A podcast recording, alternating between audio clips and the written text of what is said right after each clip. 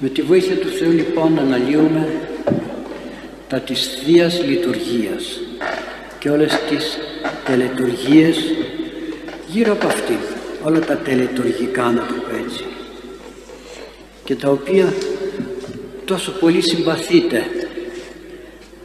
Σήμερα θα σας θέσω ένα ερώτημα.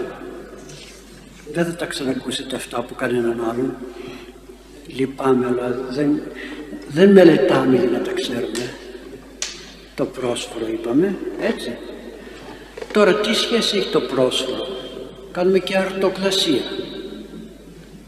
Κάνουμε και ύψωμα. Το ύψωμα εννοώ που ψώνουμε το ύψωμα που κάνουμε. Όχι τα κόλληβα του Αγίου, το ύψωμα. Άρτος το ένα, άρτος το άλλο, άρτος και το άλλο. Τι είναι όλα αυτά; Το λέω αυτό γιατί αν ψάξετε οπουδήποτε και αν ψάξετε δεν θα πάρετε καμία απάντηση. Όλοι λένε ό,τι σκεφτούν, ό,τι φανταστούν και κανείς δεν παραπέμπει πουθενά σε τίποτα. Δεν έχουμε Αγία Γραφή, δεν έχουμε Ιερά Παράδοση, δεν έχουμε, έχουμε Αγίους, έχουμε τόσους πριν από μας. Τι τους κάνουμε όλους αυτούς, στην ακρίτσα, εύκολη λύση, μπαίνει κανείς στο διαδίκτυο, αντιγράφει ο ένας από τον άλλον, ο ένας από τον άλλον, παίρνουμε των προτεσταντών μηνύματα, των καθολικών, ό,τι αυτοί ανεβάζουν και έχουμε και παραπομπές οι οποίες πάρα πολλές φορές είναι λάθος. Γιατί δεν κάνει κανείς τον κόπο να πει τι γράφει αυτός σε αυτά, που παραπέμπει εκεί. Για να πάω να δω, να το δω κι εγώ ίδιος. Αν γίνει κάτι εδώ στην Οδοβόλου, συμβεί κάτι, και σας πούν ξέρεις έγινε αυτό, τρέχουμε μέσα να το δούμε. Να αποκτήσουμε γνώση δική μας. Όταν είναι για την Αγία Γραφή, ε, άστο, εντάξει. Έτσι λέει αυτός, έτσι είναι, το βάζουμε και τελειώνουμε. Να πιάσω πρώτα το ύψωμα. Φέρνουμε πρόσφορα. Και το, στο τέλος τη γιορτή μας το φέρνουμε εδώ, τεμαχίζει ο ιερεύς ένα μέρος. Και το υψώνουμε, γι' αυτό και λέγεται ύψωμα, υψώνουμε. Φέρνουμε και μέσα πρόσφορο και με την πετσέτα και ο ιερεύς στο τέλος τη λίγη ένα τεμάχιο και μας το δίδει. Και το λέμε ύψωμα. Περάστε να πάρετε τα υψώματα. Αυτά δεν είναι υψώματα αυτά που σας τυλίγει ο ιερεύς και σας δίδει δεν είναι υψώματα γιατί τότε θα έχουμε από τη μία πλευρά τη Θεία Κοινωνία από την άλλη το αντίδωρο και από την άλλη το ύψωμα τι είναι όλα αυτά; Αυτό που σας δίνει ο ιερεύς στην πετσέτα τυλιγμένο είναι αυτό το ανθρώπινο το κοινωνικό. Μου έφερες κάτι μου έφερες πρόσφορο για να μπορέσω να λειτουργήσω. Σου δίνω κι εγώ σαν ευχαριστώ, σαν ευγνωμοσύνη ένα μέρος. Τι κάναμε παλιά; Ερχόταν η γειτόνισσα έψινε και φτεδάκια σου φέρνε και φτεδάκια την άλλη φορά ή την ώρα εκείνη έλεγες έλα πάρει και από μένα ένα αυγουλάκι έχω κότες και έχω αυγουλάκια δίνεις παίρνεις δίνεις παίρνεις. Το ανθρώπινο στοιχείο δόσης και αντίδοσης. Κάτι που το θέλει ο Θεός τώρα για τον εαυτό του το θέλει για τον εαυτό του αλλά ας πάρουμε λοιπόν τα πράγματα με την σειρά κάνουμε το ύψωμα του Αγίου τι είναι αυτό που βγάζει ο ιερεύς και λέει Μέγα το όνομα της Αγίας Τριάδος, υπεραγία Θεοτόκια, πρέσβευε, ισόσε τους δούλους σου, τάδε, τάδε, τάδε, μνήστηκε τους δούλους σου. Τη πρεσβεία του Αγίου Ενδόξου, Αγίου μας που γιορτάζει εκείνη την ημέρα, τον οποίο και εμείς τιμούμε. Ξέρετε, έψαχνα να βρω μήπως βρω κάτι στο διαδίκτυο για να το αναλύσω περισσότερο. Ξέρετε τι βρήκα σε κάποιον, κάποιον. Και αν μπαίνετε στις ιστοσελίδες του διαδικτύου να βρείτε χριστιανικά θέματα, αν δεν βρίσκετε πρόσωπο συγκεκριμένο μην τα διαβάζετε.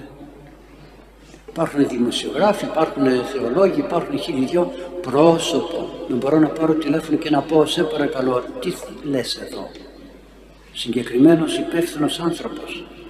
Αν δεν υπάρχει υπεύθυνος, όπως έρχεστε στο νόμο. Πού είναι ο πάτερ, εγώ είμαι εδώ, θα πει είναι ο κόρος, ο ψάλτης, ο χυψή. Όχι, εγώ θέλω τον πάτερ. Να το ρωτήσω κάτι. Δεν θα ρωτήσω τον οποιονδήποτε. Ακούτε τι λέει. Το θέμα του υψώματος δεν το ξέρουμε εμείς εδώ στην Αθήνα. Και κάποιοι ευρισκόμενοι τυχαίως από επαρχία μας ζητάνε να σηκώσουμε το ύψωμα και εμείς δεν ξέρουμε τι να κάνουμε. Αφού πού να το ξέρεις, αφού δεν το ψάξεις να το δεις. Πάντως, αυτά είναι λαϊκά θέματα. Επειδή δεν το ξέρεις εσύ στην Αθήνα, είναι λαϊκό θέμα. Το πάνε είναι η Αθήνα. Και λαϊκά έθιμα και οι ιερείς καλό είναι να κατευθύνουν το πλήρωμα στο ουσιώδη. Αυτό δεν είναι ουσιώδες. Βλέπετε αντίληψη. Και έρχονται εδώ στην επαρχία οι Αθηναίοι και το παίζουν έξυπνοι σε πολλά πράγματα. Λέτε και ποιος ξέρει τι είναι οι Αθηναίοι; Α, εσείς οι επαρχιώτες, το έχω ακούσει.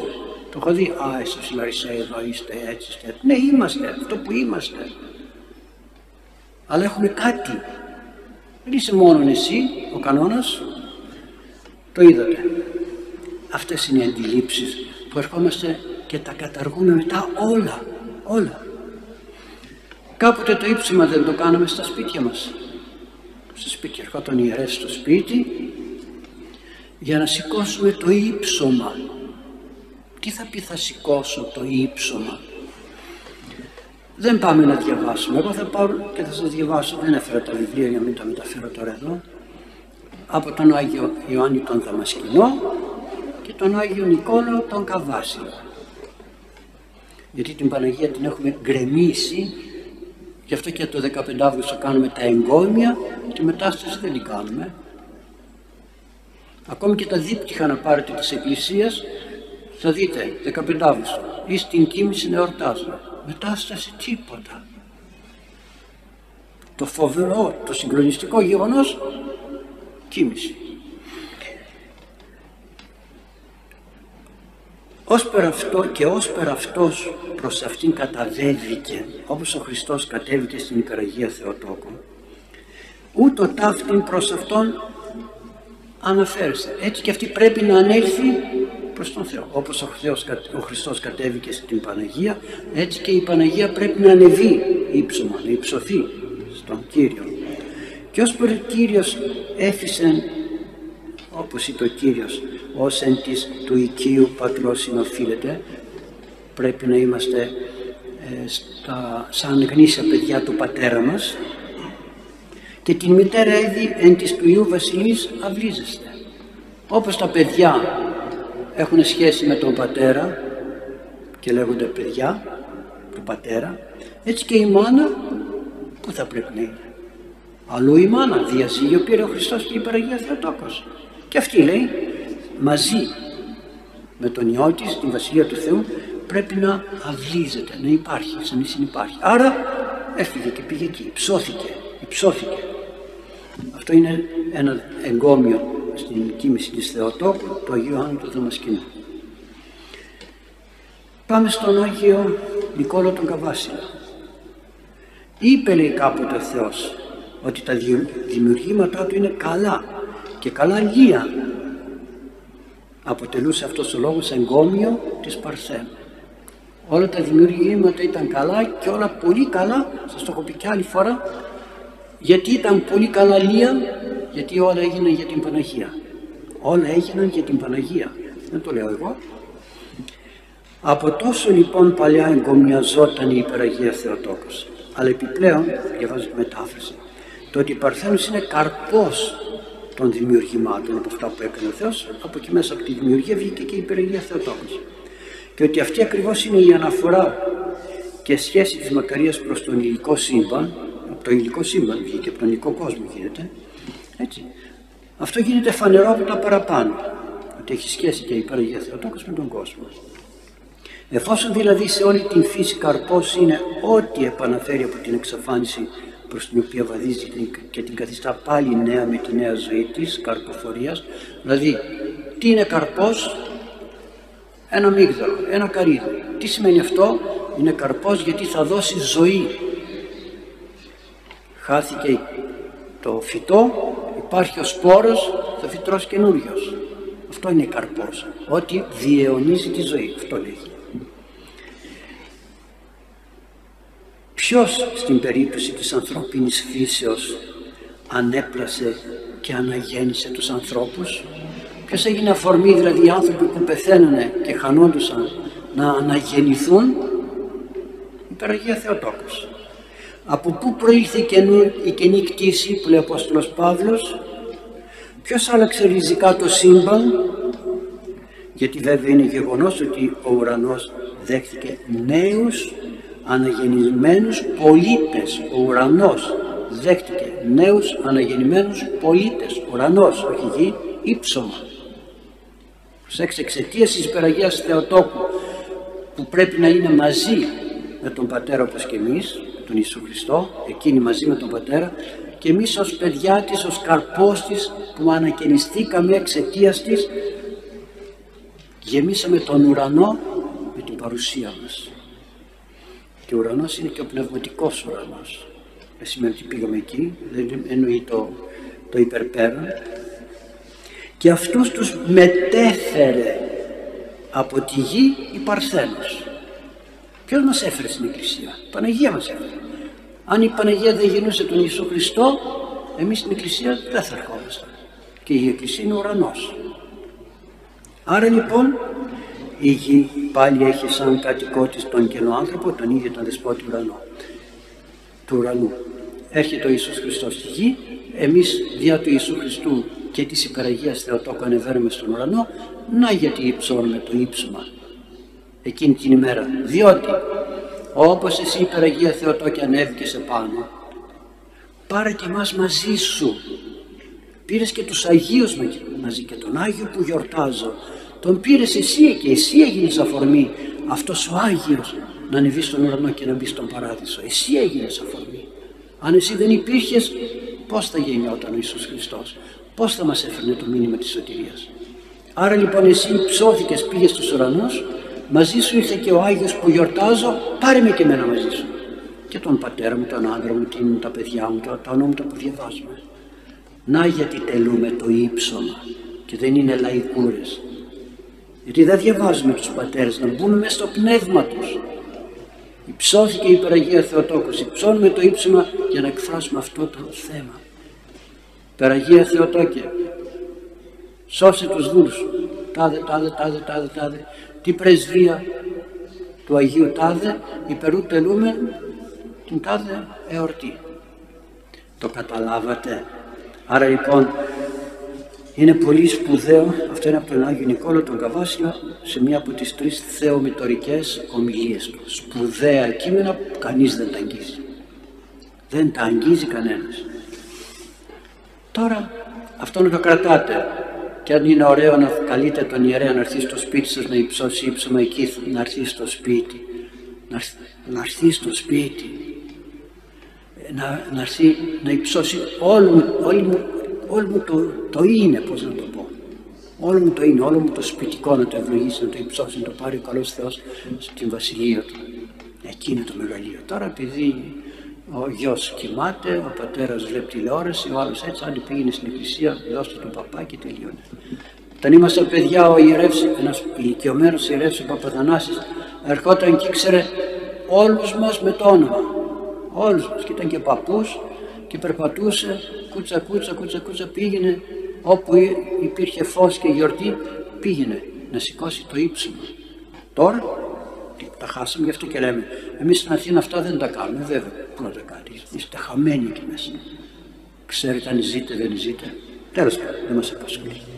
Τώρα να έρθω στο θέμα της αρτοκλασίας άρα λοιπόν το πρόσφορο που φέρουμε για ύψημα δεν μπορεί να αντικαταστήσει το πρόσφορο που φέρουμε για τη Θεία Λειτουργία. Άλλο το πρόσφορο για τη Θεία Λειτουργία και άλλο το πρόσφορο για το ύψωμα. Δεν μπορεί να πει κανείς, έφερα πρόσφορο για το ύψωμα, εντάξει, δεν φέρνω για τη Θεία Λειτουργία. Άλλο το ένα, άλλο το άλλο. Τώρα να δούμε την αρτοκλασία. Γιατί κάνουμε αρτοκλασία; Γιατί κάνουμε αρτοκλασία, κανείς δεν το ξέρει και αυτό, συγγνώμη που το λέω. Ρωτήστε και θα δείτε, κανείς λένε έναν άρτο, τρεις άρτους, πέντε άρτους κτλ. Ο καθένας τι τον βολεύει. Και αυτοί που λένε πέντε άρτους το δικαιολογούν επειδή ο Ιησούς Χριστός στην έρημο ευλόγησε τους πέντε άρτους εν τη ερήμο κτλ. Και εγώ θα θέσω κι άλλο ερώτημα. Και γιατί ο Ιησούς Χριστός ευλόγησε πέντε άρτους στην έρημο; Γιατί; Γιατί κόβουμε την Παλιά Διαθήκη από την Καινή Διαθήκη. Την κόβουμε. Δεν προχωρούμε στην Παλιά Διαθήκη. Η Αγία Γραφή με την Παλιά Διαθήκη είναι πολύ, η Καινή Διαθήκη είναι πολύ δεμένη. Θα ακούσουμε στα Ευαγγέλια, σε πολλά Ευαγγέλια και κυρίως των Χριστουγέννων για να εκπληρωθεί ο λόγος των προφητών καθώς είπαν οι προφήτες, ποιοι προφήτες τους ξέρουμε, πήγαμε ποτέ να διαβάσουμε, να δούμε τι είπαν αυτοί οι προφήτες. Ακούστε λοιπόν γιατί η Εκκλησία τελεί την αρτοκρασία και μου το θέσαν και ερώτημα στην εκπομπή που κάνουμε την Τετάρτη, αν θυμάμαι καλά ή την Κυριακή. Μου λένε γιατί ενώ κάνουμε αρτοκλασία σε έναν Άγιο, το Αγίο Γεωργείο, κάνουμε αρτοκλασία. Γιατί ψάλουμε το Θεοτό και Παρθένε και δεν ψάλουμε το Απολυτή και το Αγίο. Τι δουλειά έχει η Παναγία αφού η αρτοκλασία γίνεται για τον Άγιο; Δεν είναι λογικό το ερώτημα. Λογικότατο. Και μας αρέσει και το ψάλουμε ωραία και, και, και, και, και δεν αναρωτηθήκαμε ποτέ να πούμε τι δουλειά έχει το απολυτίκιο, το Θεοτό και Παρθένε, ε, τιμούμε την Παναγία, όπου είναι τελετή τιμούμε τον Άγιο τιμούμε. Η Παναγία θα αναφερθεί στην μνημόνευση που κάνουμε δέσποτα Κύριο Θεός Σιμών που αναφέρει. Το μεγαλειώδες αυτό τροπάρι γιατί να λέγεται τότε. Πάμε λοιπόν αγαπητοί μου στην Παλιά Διαθήκη, γιατί η Παλιά Διαθήκη είναι τύπος της Καινής Διαθήκης. Τον Δαβίδ τον ξέρετε, τον προφήτη Δαβίδ. Θα πάω στο Α Βασιλειών, βλέπετε έφερα Αγία Γραφή, δεν τα λέω από το κεφάλι μου, το τονίζω πολλές φορές αυτό. Στο 17ο κεφάλαιο, πρώτο Βασιλειών, 17 κεφάλαιο. Θα πούμε λίγο ιστορία σήμερα.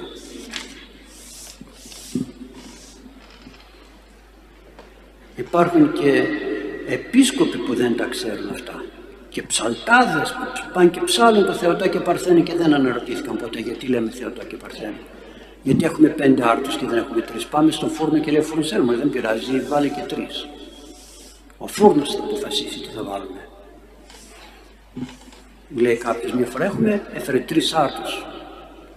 Έχουν, είναι μεγάλοι.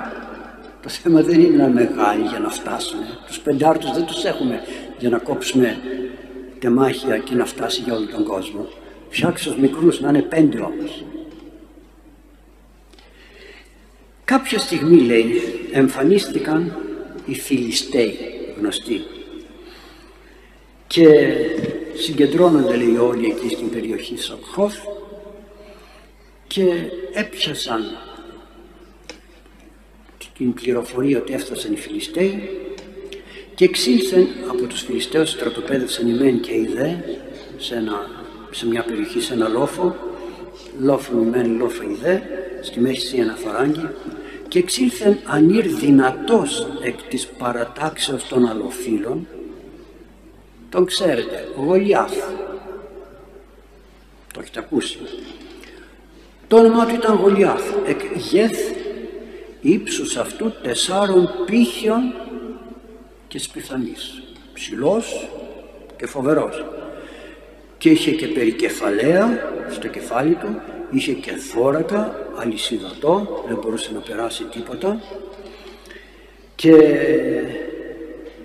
πέντε χιλιάδες σύκλων χαλκού σιδήρου, τόσο χοντρός, θώρακας, ασφαλέστατος και κνημίδες στα πόδια, χαλκέ, επί των σκελών αυτού και ασπίς χάλκινη. Στους ώμους τους, ασπίδα και δώρα, δώρατο, ένα δόρι, δυνατό, όσοι με, μέσα κλών υφαινόντων και η λόγια αυτού εξακοσίων σύκνων, δηλαδή ο κοντός του δώρατος του ήταν χονδρός και μεγάλος όπως το, το, στο, το, το στιφάδι που ρίχνουμε μέσα το αμμόνι και το στιφάδι που λέμε και είναι χοντρό των υφαντών. Σιδηρά λόγια του ζήγιζε πέντε οκάδες. Ο πρόμαχος υπασπιστής του προπορευόταν αυτού. Είχε και υπασπιστή που πήγαινε μπροστά από αυτού. Και ο Γολιάθ στάθηκε λέει ανάμεσα από τα δύο στρατόπεδα και άρχισε να απευθύνεται στους Ιουδαίους και τους είπε «Μπρος λοιπόν, γιατί βγήκατε να παραταχθείτε σε πόλεμο μαζί μας, εγώ δεν είμαι Φιλιστέος και εσείς Εβραίοι με βασιλέα τον Σαούλ, Σαούλ βασιλέας των Ιουδαίων, γνωστά ονόματα. Άντε λοιπόν, εκλέξτε έναν από όλους τους στρατιώτες σας, τους δικούς σας, να έρθει να αντιπαραταχθεί μαζί μου. Θα παλέψουμε δυο μας. Και όποιος νικήσει θα είναι δούλος των άλλων. Ο Φιλιστέος αυτός πρόθεσε να σήμερα προκαλώ ή ονδήποτε εκ του Ισραηλιτικού λαού δώστε έναν άνδρα ώστε δυο μας να μονομαχήσουμε και ήκουσε Σαούλ και πάση Ισραήλ τα ρήματα του αλλοφύλου, ταύτα και εξέστησαν και εφοβήθησαν σφόδρα. Ποιος θα τα βάλει μαζί του; Άκουσαν τα λόγια αυτά και φοβήθηκαν πάρα πολύ. Και αυτός μάλιστα έβριζε και βλασφημούσε τους Ιουδαίους, τους κορόιδευε, τους ενέπαιζε. Πού είναι η δύναμή σας; Και με αυτό το, με το που είναι η δύναμή σας εννοούσε πού είναι ο Θεός που σας προστάτευε; Που είδος ο Δαβίδ όμως ήταν γιος ανδρός Εφραθέου. Και αυτός εκ Βιθλέμ Ιούδα. Και το όνομα αυτού Ιεσέ, ο πατέρας του Δαβίδ Ιεσέ. Και υπήρχαν στον Ιεσέ οκτώ παιδιά. Εκείνες τις ημέρες που βασίλευε ο Σαούλ και ήταν ο πιο ηλικιωμένος από όλους τους ανθρώπους των Ιουδαίων. Τα, μεγαλύτερα, τα, τρία μεγαλύτερα, τα τρία μεγαλύτερα παιδιά πήγαν στον πόλεμο που διεξήγαγε ο Σαούλ με τους Φιλιστέους και τα ονόματά τους είναι του πρωτοτόκου Ελιάβ, του δευτεροτόκου Αμιναδάβ και του τρίτου Σαμά. Ο, ο Δαβίδ ήταν ο πιο μικρός από όλα τα αδέρφια. Οι τρεις μεγαλύτεροι ακολούθησαν τον βασιλέα στον πόλεμο και αυτός αναγκαστικά έπρεπε να, να φροντίζει τα πρόβατα του πατέρα του, τα ζώα του πατέρα του. Ο Φιλιστέος όμως αυτός, όπως είπαμε προηγουμένως λέει, προχωρούσε μπροστά στους, στρατε... στους αντιπάλους στρατιώτες κάθε πρωί, από το πρωί μέχρι το βράδυ, επί 40 ημέρες εκεί προκαλούσε, έβριζε, έλεγε ό,τι έλεγε. Κάποια στιγμή επειδή περάσαν πολλές ημέρες ο πατέρας του Δαβίδ λέει στον Δαβίδ παιδάκι μου δεν πας λίγο κάτω εκεί στα στρατόπεδα να βρεις τα αδέλφια σου να δεις τι κάνουν και να τους πας και λίγο φαγητό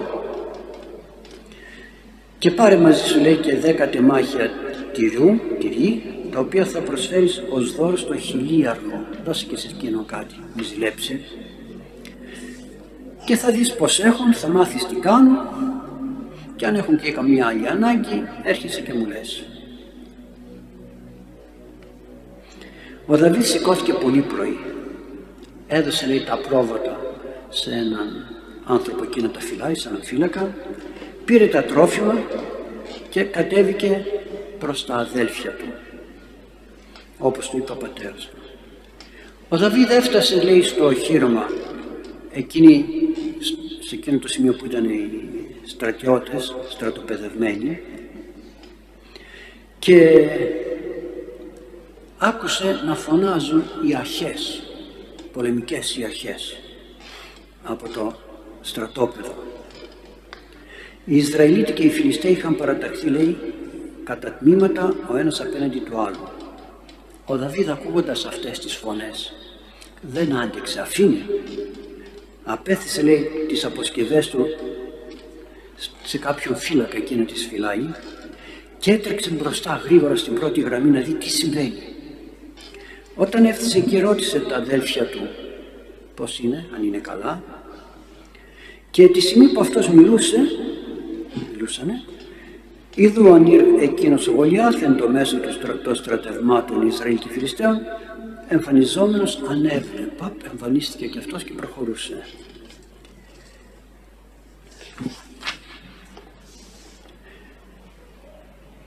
Και μιλούσε λέει προκαλώντας τους Ισραηλίτες. Τότε τα άκουσε αυτά ο, ο Δαβίδ. Όλοι οι Ισραηλίτες ειδώντας των Φιλιστέων αυτών τράπησαν σε φυγή. Έφυγε. Απομακρύθηκαν διότι φοβήθηκαν πάρα πολύ. Κάποιος Ισραηλίτης είπε κοιτάξτε αυτόν τον άντρα ο οποίος προχωρεί. Προχωρεί για να προκαλέσει τους Ισραηλίτες. Ο άνθρωπος αυτός θα φωνε... ο άνθρωπος αυτός που θα τον φωνεύσει αυτόν θα αμυφθεί από τον Σαούλ τον βασιλιά και λέει πως θα αμυφθεί με πάρα πολλά δώρα θα του δώσει ο σύζυγο την κόρη του κτλ. κτλ. Τον άκουσε ο Δαβίδ και του λέει δεν μου λες είναι αλήθεια αυτά τα οποία λες. Θα αμυφθεί ο Ανήρ εκείνος ο οποίος θα καταβάλει τον Φιλιστέο αυτόν. Ποιος είναι αυτός ο απερίτμητος Φιλιστέος ο οποίος προσβάλλει τον στρατών του πραγματικού Θεού; Ποιος είναι αυτός που τον φοβάστε και σας απειλεί και σας εκβιάζει αυτόν που προσβάλλει το στρατό του αληθινού Θεού; Ότι ονείδησε λέει παράταξη Θεού ζώντος παράταξη Θεού ζώντος κατ' επέκταση είναι οι Άγιοι της Εκκλησίας. Παράταξης. Τέλος πάντων. Μεταφορικά. Ο λαός απάντησε στον Δαβίδ και του είπε ναι θα αμυφθεί πραγματικά ο Ελιάβ όμως ο μεγαλύτερος Έλλη αδελφός του θύμωσε κατά του Δαβίδ δείτε τώρα ο διάβολος εδώ θύμωσε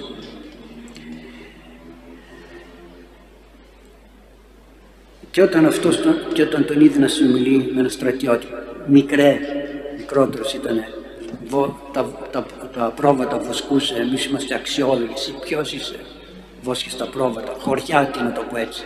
Μικρέ, μου ήρθες εδώ να μου κάνεις τον έξυπνο και μιλάς με τους αξιωματικούς και με τους στρατιώτες. Ποιος είσαι εσύ; Σε ποιον άφησες τα πρόβατα και ήρθες εδώ; Παλιόπαιδο θα λέγαμε. Δεν τρέπεσαι. εγώ γνωρίζω αδερφός εγώ γνωρίζω την κακή σου καρδιά και την υπερηφάνεια που έχεις ζήλια τον ζήλευαν πάντα τον καημένο γιατί ήταν άνθρωπος χαρισμάτων.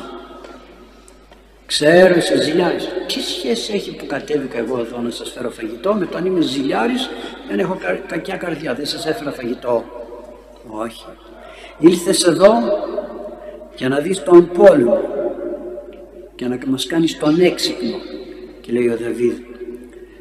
Τι είπα τώρα; Είπα κάτι πάλι είναι αυτό αυτό δείχνει ότι κι άλλες φορές τον μάλωνα. Και σαν να λέει πάλι είπα κάτι και με μαλώνετε τι είπα είπα κάτι απλόν λόγο δεν είπα. Απλά ρώτησα. Και ο Δαβίδ τους αφήνει και απομακρύνεται για να απευθυνθεί, να απευθυνθεί σε άλλο τον οποίον στον οποίο ρώτησε για το αν όντως υπάρχει αμοιβή για αυτόν που θα φωνεύσει τον Γολιάθ. Και έλαβε την ίδια απάντηση. Τα λόγια όμως που είπε ο Δαβίδ έφτασαν στον βασιλιά. Έμαθε ότι κάποιος ήρθε εδώ και ρωτάει ποιος είναι αυτός και γιατί, δεν, γιατί τον αφήνουν έτσι. Και φώναξε και λέει φέρτε τον αυτόν εδώ, ποιος είναι. Και ήταν ο Δαβίδ, ο οποίος Δαβίδ ήταν μαζί στον Σαούλ στο ανάκτορο πριν κατέβουν για πόλεμο και τον ψυχαγωγούσε με την λύρα. Και λέει ένας δούλος, ο δούλος σου εγώ θα μεταβώ και θα, λέει συγγνώμη, πήγανε τον πήρανε, τον φέρανε στον στον Σαούλ και λέει ο, ο Δαβίδ στον Σαούλ ας μην πτωηθεί καθόλου η καρδιά του Κυρίου μου του βασιλιάς μη, μη φοβάσαι. Εγώ λέει θα πολεμήσω με αυτόν τον άνθρωπο κατά του Φιλιστέου και ο Σαούλ του λέγει πως είναι δυνατόν να πας εσύ μικρός είσαι άπειρος. Αυτός χρόνια ολόκληρα στο στρατό πολεμάει με τους ανθρώπους. Δεν είναι μικρός σαν εσένα είναι αξιόμαχος από μικρός αξιόμαχος. Ο Δαβίδ απάντησε προς τον βασιλέα και του λέει εγώ ο δούλος σου ήμουν τσομπάνος στα πρόβατα του πατέρα μου όταν συνέβη τσομπάνος στο πρόβατο ναι δεν το δεν τρεπόταν ότι είναι τσομπάνος είμαι όταν ερχόταν καμία αρκούδα. Ή κανένα λιοντάρι και μάρπαζε κανένα πρόβατο. Ξέρεις τι έκανα λέει έτρεγα από πίσω του το άρπαζα από το λαιμό το άνοιγα το στόμα και ελευθέρωνα το πρόβατο. Είτε λιοντάρι ήτανε είτε αρκούδα ήτανε. Το ίδιο θα κάνω και με αυτό με αυτόν τον απερίτμητο ο οποίος λέει ονείδησε την παράταξη Θεού ζώντος αυτόν δεν το άντεχε ο Δαβίδ. Δεν το άντεχε. Ο Κύριος ο οποίος με γλίτωσε από τα χέρια των λιονταριών και των αρκούδων θα με γλιτώσει και από τα δικά του χέρια αυτού του απερίτμητου ανθρώπου. Και ο Σαΐλ, και ο Σαούλ του λέει εντάξει πήγαινε αφού έχει τόση βεβαιότητα και ξεκινάει να φύγει ο Δαβίδ λένε όπε έλα εδώ να σου δώσουμε φόρεσά να προστατευτείς λοιπόν και έζωσε, έζωσε ο Δαβίδ την ρομφέα αυτού επάνω του μανδύου αυτού, του βάλανε μανδύα, του βάλανε ρομφέα και πήγε να περπατήσει και κοπίασε περιπατήσας άπαξ και δεις. Έκανε ένα-δύο βήματα, δεν μπόρεσε να περπατήσει. Ήταν βαριά αυτό, μικρός αυτός. Πού να, να τα σηκώσει. Βγάλτε τα λέει. Δεν τα θέλω αυτά. Δεν τα θέλω αυτά. Δεν μπορώ να πορευθώ με όλα αυτά τα πράγματα. Εγώ θα κάνω κάτι άλλο. Και το τα βγάζω. Παίρνει λοιπόν τη βακτηρία του και, εξελέκ, και κατεβαίνει στο χήμαρο εδώ είναι τώρα η ουσία. Μέχρι τώρα σας έλεγα την ιστορία για να δείτε. Κατεβαίνει στο χήμαρο και εξελέξα το εαυτό. Και από το χήμαρο διάλεξε για τον εαυτό του το κείμενο διαβάζω πέντε λίθους λίους εκ του χυμάρου πέντε πέτρες λίες. Λίες όχι ότι να είναι πέντε από τον χήμαρο και έθετο αυτούς εν το καδίο, τους έβαλε μέσα στο σακίδιο που είχε, το ποιμηνικό, αυτό που είχε για να βάζει τα διάφορα πράγματα και πήρε και μια σφενδόνα στο χέρι του και πήγε απέναντι στον αλόφιλο, στον Φιλιστέο αυτόν τον Γολιάθ.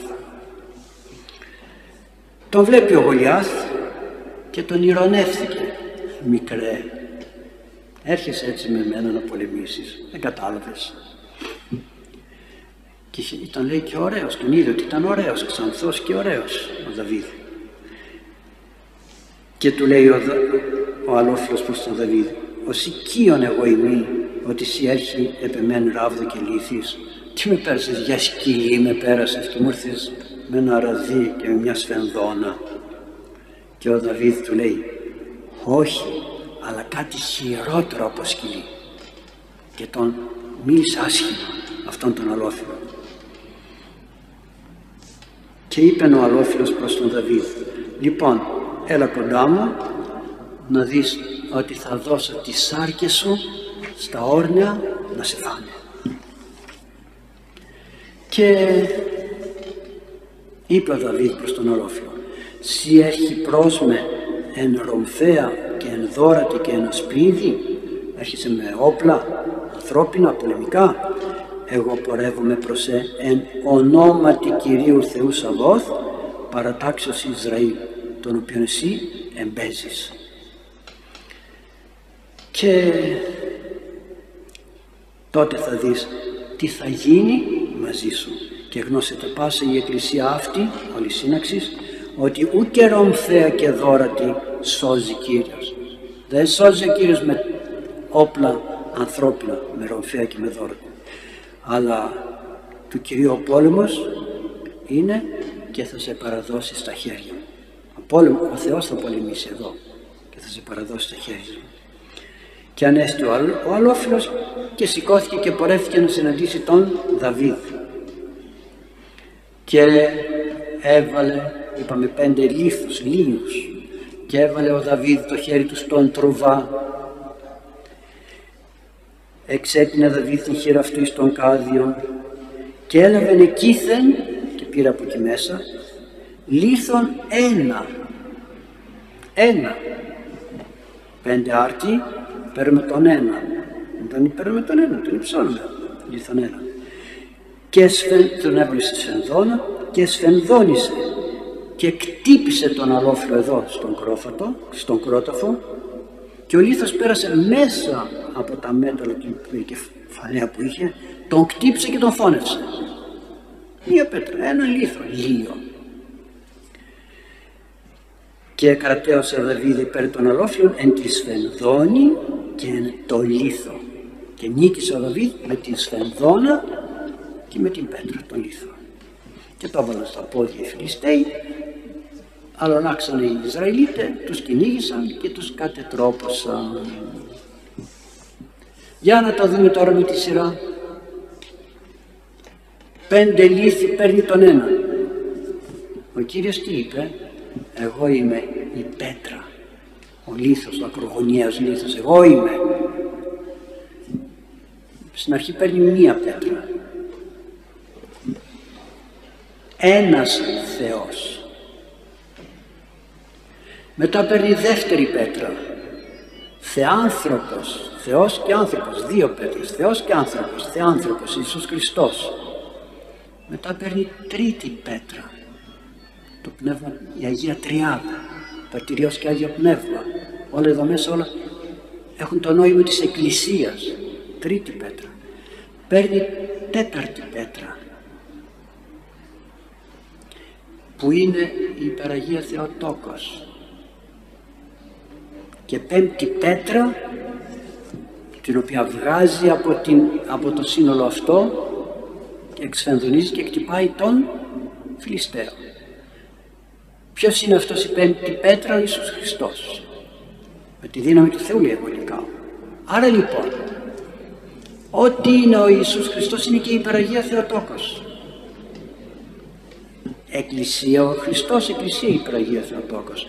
Χωρίς την Παναγία δεν υπάρχει σωτηρία. Πέτρα Ιησούς Χριστός, πέτρα η Θεοτόκος.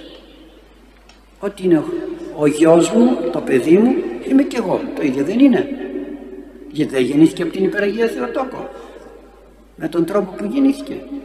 Και το ερμηνεύει ο Άγιος Ιωάννης ο Δαμασκηνός. Το, το πώς. Δεν είναι δυνατόν εγώ να είμαι άνθρωπος και να γεννήσω κατσίκι. Θα είναι δυνατόν, θα πούμε κάτι συμβαίνει, κάτι στραβό.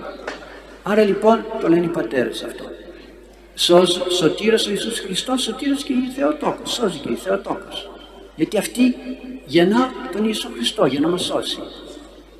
Άρα λοιπόν, τι προτύπωνε εκεί στην Παλιά Διαθήκη, λίες, λίες, ωραίες, την Εκκλησία μας, τον, την υπεραγία Θεοτόκο από την οποία γεννιέται, βγαίνει η μία υπέτρα ο Ιησούς Χριστός, τη σφενδόνα που είναι το Πνεύμα του Άγιο και φωνεύει τον διάβολο, τους πειρασμούς και μας λυτρώνει εμάς. Να γιατί τελούμε την αρτοκλασία. Την τελούμε την αρτοκλασία στη μνήμη ενός Αγίου για να θυμηθούμε ότι η υπεραγία Θεοτόκος έγινε αφορμή να γεννηθεί ο Ιησούς Χριστός στη γη και εξαιτίας της αυτός ο Άγιος να ανεβεί στον ουρανό και να πάρει και εμάς εκεί στον ουρανό και να μας σώσει.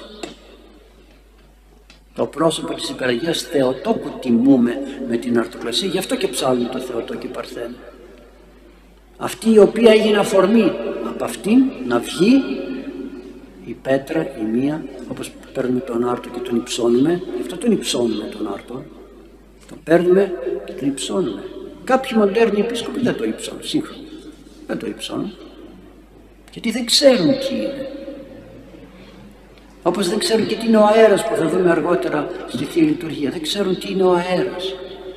Γιατί κινείται πάνω στο, την ώρα του πιστεύω και όχι στο Πάτερ ημών ή κάπου αλλού. Δεν ξέρω.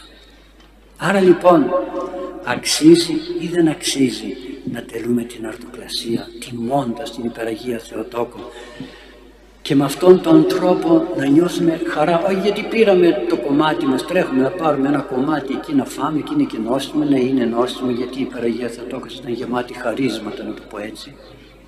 Τρέχουμε να πάρουμε να πάρουμε να πάρουμε και δεν καταλαβαίνουμε τι κάνουμε εκείνη την ώρα. Βλέπουμε και πολλές φορές παίρνουμε άρτους πριν το υψώσουμε πριν τελέσουμε την ακολουθία της αρτοκρασίας. Άρα λοιπόν και ο Ιησούς Χριστός στην έρημο πήρε πέντε άρτους για να μας θυμίσει το γεγονός αυτό της Παλαιάς Διαθήκης και να πει εγώ είμαι η πέτρα της ζωής. Της ζωής. Γι' αυτό και αυτούς τους πέντε άρτους τους μοίρασαν και χόρτασαν. Πεντακισχίλια άνδρες, πόσες γυναίκες και πόσα παιδιά και μάσαν και περισσεύματα. Βλέπετε με πόσα γεγονότα η Εκκλησία έμπρακτα στην πράξη, όχι με θεωρίες και φιλοσοφίες.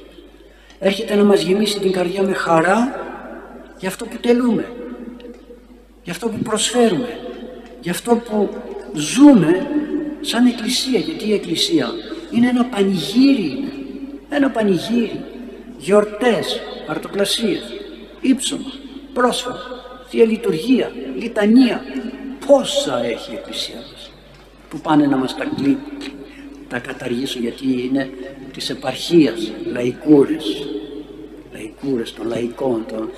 Ναι υπάρχουν και πράγματα τα οποία οι άνθρωποι δεν ξέρουν γιατί τα κάνουν και τα κάνουν όχι σωστά, όχι σωστά. Δεν ξέρω αν σας το είπα για να μην επεκταθώ περισσότερο στο να μείνει το θέμα τώρα, το προσφόρω την άλλη φορά για να δούμε τα υπόλοιπα. Έκανα μια παρένθεση για να καταλάβουμε τι είναι το ύψωμα, τι είναι το πρόσφορο, το πρόσφορο, τι είναι αρτοκρασία και να μην τα μπερδεύουμε. Και να μην σας ξεγελάσει κανείς και σας πάει εδώ και σας πει κάτι άλλο. Δεν έχει πνεύμα Θεό να σας πει κάτι άλλο εκτός και αν το βρει, όπως εγώ το βρήκα εδώ και στους πατέρες, αν το βρει και αυτός κάπου αλλού, ευχαρίστως να το ακούσω. Και, μην, και είπα, μην ακούτε, μην διαβάζετε στο διαδίκτυο οτιδήποτε βρίσκεται. Οτιδήποτε να έχει πρόσωπο συγκεκριμένο, να μπορώ να του πω είπες αυτό, είπες εκείνο, είπες το άλλο. Έχουμε πολλά τέτοια περιστατικά τα οποία φτιάχνουν τη ζωή μας άσχημη γιατί δεν έχουμε την βεβαιότητα του τι κάνουμε. Πήγαινα σε ιερεύσει μια φορά σε ένα χωριό, καλός ιερεύς. Δεν είχε την πρόνοια όμως να καθίσει και να περιμένει αυτά που κάνει ο, ο λαός. Γιατί όταν πάμε σε αγωγία βρίσκουμε παρεδόσεις διάφορες. Να καθίσει και να σκεφτεί να πει και σιγά τι κάνουν αυτοί εδώ, γιατί το κάνουν. Σας το έχω πει και άλλη φορά, παλαιότερα δεν ξαναπώ εδώ ή σε άλλες ομιλίες. Να σας πω πρώτα ένα δικό μου. Πήγα πλαταμόνα. Πρώτη φορά όταν πήγα και χειροτονήθηκα ιερεύς, κάνουμε μνημόσυνο. Βλέπω απάνω στο μνημόσυνο δύο βάζανε ελιές. Λέω στον ιερέα, τι είναι αυτά λέω. Αλλά έτσι κάνουμε εδώ. Δεν ήθελα να αλλάξω τίποτα γιατί δεν ήμουν αρμόδιος να αλλάξω τίποτα και στο κάτω-κάτω δεν ήξερα γιατί το κάνω. Τέλος πάντων ήταν ένας ηλικιωμένος ιερεύς από τους πόρους σε Βάσμιος, μετήχε και εκείνος, κατέβηκε την ώρα του μνημοσύνου όπως ήταν δυο ποτήρια με κρασί, τα έκανε, τα ανάμειξε Πήρε, περίμενα μήπως ήξερε αυτός κάτι και του λέει: Δεν μου λες, παππούλη μου, την ώρα που έκανες έτσι τα ποτήρια με το κρασί από το ένα στο άλλο, τα ανακάτωνες, σε έβλεπα μουρμούριζες. Τι έλεγες, τι έλεγες, Έλα τώρα με τα ψάρι εσύ αυτά. Τίποτα δεν έλεγε. Γιατί δεν ήξερε τι να πει. Δεν ήξερε τι να πει. Δεν πειράζει. Η ευλάβειά τους όμως απέδιδε πολλά. Και τι ήταν αυτές οι ελιές; Μετά από το μνημόσυνο δεν κάνουμε τραπέζι. Το τραπέζι, μετά από το γάμο δεν κάνουμε τραπέζι, μετά από τη βάπτιση δεν κάνουμε τραπέζι. Η πρώτη εκκλησία έκανε το τραπέζι για τους φτωχούς της ενορίας. Χαίροντες μεταχειρόντων και κλαίοντες μεταχειρόντων. Καλούσανε τους φτωχούς της ενορίας και τους κάνανε τραπέζι στη χαρά μου να χαρούν και αυτοί. Στην λύπη μου να πούν και αυτοί ένα Θεό χωρέσω. Όχι να καλέσουμε τους δικούς μας και να πάμε να γλεντήσουμε, να πιούμε, να, να, να. Άρα φέρνανε μπροστά εκεί την ώρα να ευλογηθεί και το τραπέζι που θα γινόταν μετά. Κατάλοιπο αυτού του πράγματος ήταν. Και εδώ το κατήργησα θαυμάσιο.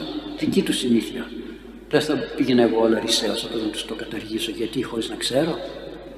Ο άλλος ιερεύς. Καλός ιερεύς, ιερομόναχος. Πάει σε ένα χωριό εδώ στη Λάρισα. Όταν πρώτο πάει στο χωριό έρχεται ένας γάμος όπως γίνεται συνήθως ο γαμπρός περιμένει την ύφη και μου το έλεγε ο ίδιος Α, λέει, πήγα και βρήκα εκεί πέρα κάτι ανοησίες. Τι λέω, για πες μου. Περίμενε ο γαμπρός και καταφτάνει η νύφη και όπως φτάνει η νύφη παίρνει ένα μήλο και του το πετάει. Του πεις αυτόν κάτω, γελούσαν όλοι και εσύ τι έκανες του λέω. Τους μάλωσα. Μπράβο του λέω. Τους μάλωσες. Τι πράγματα είναι αυτά μου Και δεν κάθεσαι να σκεφτείς τι είναι αυτό. Δεν κάθεσαι να σκεφτείς τι είναι αυτό. Μάλλον όχι, ο γαμπρός πέταξε στην ύφη το μήλο. Ο γαμπρός κρατούσε το μήλο, το έβγαλε, τσακ, της το πέταξε. Γιατί τι θέλεις να πεις μου λέει. Θυμήσου λέω ότι κάποτε η Εύα έδωσε ένα μήλο στον Αδάμ, ένα καρπό και έφαγε και έπεσε και εκείνος μαζί της. Και τώρα ο νέος Αδάμ που είναι ο γαμπρός της επιστρέφει αυτό το μήλο, αυτόν τον καρπό της, τον επιστρέφει και της λέει πέσαμε που πέσαμε και χάσαμε τον παράδεισο. Έλα τώρα μαζί να πάμε μέσα στην εκκλησία να μας ευλογήσει ο καλός Θεός και να κερδίσουμε αυτά που χάσαμε τότε. Έτσι κάνανε οι παλιοί με συμβολισμούς όμορφους και ωραίους. Δεν είναι τίποτα από όλα αυτά άχρηστα. Χάθηκαν όμως, μέσα στην ιστορία χάθηκαν. Δεν είχαν βιβλία να διαβάσουν, δεν είχαν να δείξουν κάτι. Είχαν όμως αυτά τα σύμβολα από σεβάσμους και καλούς ιερείς τα οποία κρατούσαν τους ανθρώπους στην πίστη. Αν τα καταργήσουν όλα αυτά είναι ωραίο να είναι η αρτοκλεσία εδώ και να κάθουμε από εδώ εγώ και να λέω πλούσιοι επτόχευσαν και επίνασαν και εσείς θα πείτε δεν θα μας ευλογήσεις με τον Άρτο. Με τον Άρτο που είναι ο Ιησούς Χριστός, τύπος, που βγήκε από την υπεραγία Θεοτόκο, από την Εκκλησία και φώνευσε τον Φιλιστέο, τον, τον, τον, τον πειρασμό, τον διάβολο, την κοινωνία, τη σύγχρονη κοινωνία που είναι γεμάτη πειρασμούς. Δεν το υψώσεις, κάθομαι και εγώ σε κοιτάω, με κοιτάς και εσύ τι είναι μιλερός στα χέρια σου. Βάλε μια πετσετούλα εκεί δίπλα και καθάρισέ τα. Δουλειά είναι. Στη δουλειά λερωνόμαστε. Είμαστε μηγιά αγγικτοί. Συγγνώμη που τα λέω έτσι για να μπουν στα αυτιά σας, να τα κρατήσετε και να τα μεταφέρετε αν μπορείτε να τα μεταφέρετε και να μην τα καταργήσετε, μην, μην χαθούν. Γιατί χάνονται, χάνονται, χάνονται και τι κάνουμε μετά.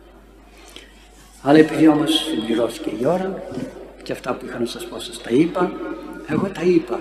Από εδώ και πέρα η συνείδησή μου μένει καθαρή ώστε να μην πει κανείς ότι δεν το ξέραμε. Δεν παίρνουμε αρτοκλασία αν δεν έχει τελεστεί αρτοκλασία. Δεν παίρνουμε πρόσφαρα αν δεν έχουν υψωθεί τα πρόσφαρα. Δεν παίρνουμε τίποτε αν δεν τα έχει ευλογήσει ο ιερεύς από αυτά που φέραμε στην Εκκλησία. Τα φέραμε στην Εκκλησία για να ευλογηθούν. Δεν τα φέραμε για να χορτάσουν, να φάνε. Τι να φάνε, πόσο. Γι' αυτό και πολλές φορές που δεν στεκόμαστε έξυπνα, δεν στεκόμαστε έξυπνα, το αντίδωρο και σας δίνω μεγάλο κομμάτι αντίδωρο, μεγάλο τεμάχι αντίδωρο.